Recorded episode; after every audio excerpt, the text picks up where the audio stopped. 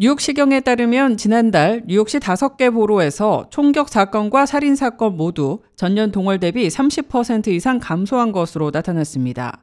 10월 한 달 동안 시 전역에서 총 85건의 총격 사건이 발생했는데 이는 전달인 9월 118건과 비교하면 뚜렷한 감소를 보였습니다.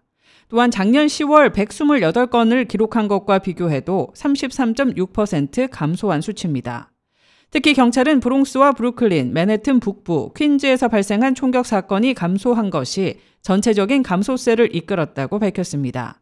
살인 사건의 경우 시 전체에서 지난달 총 29건의 신고가 접수돼 2021년 10월 43건에 비해 32.6% 줄었습니다.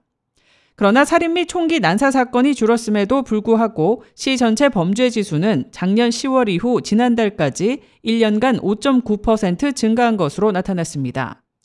뉴욕시경은 전체적인 총기 폭력 감소는 NYPD가 경찰 인력을 전철력을 비롯해 우범 지역에 배치하는 등 지속적인 노력이 효과를 보인 것이라며 살인 및 총격의 감소에도 불구하고 전체 범죄가 증가한 것은 대부분 자동차 및 절도 사건의 증가 때문이라고 경찰은 덧붙였습니다.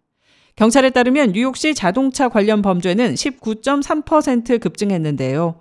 자동차 절도가 9.6% 증가했고 자동차 터리도 8.9%나 늘었습니다. 강간 신고 건수도 작년 10월 120건에서 지난달 139건으로 전년 동기 대비 15.8% 증가했으며 대중교통 내 범죄는 지난해 10월 164건에서 올해 10월은 210건으로 28% 증가했습니다.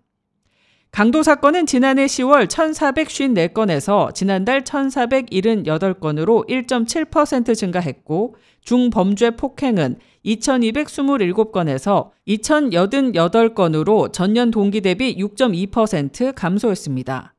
키첸트 시웰 뉴욕시경국장은 뉴욕 시민들의 안전을 지키는 것이 NYPD의 임무이며 경찰은 폭력 예방과 거리 및 대중교통 내 질서 유지를 위해 최선을 다하고 있다면서 특히 전철 시스템에 더 많은 경찰 인력을 투입해 안전에 만전을 기하고 있다고 덧붙였습니다. K-Radio 손윤정입니다.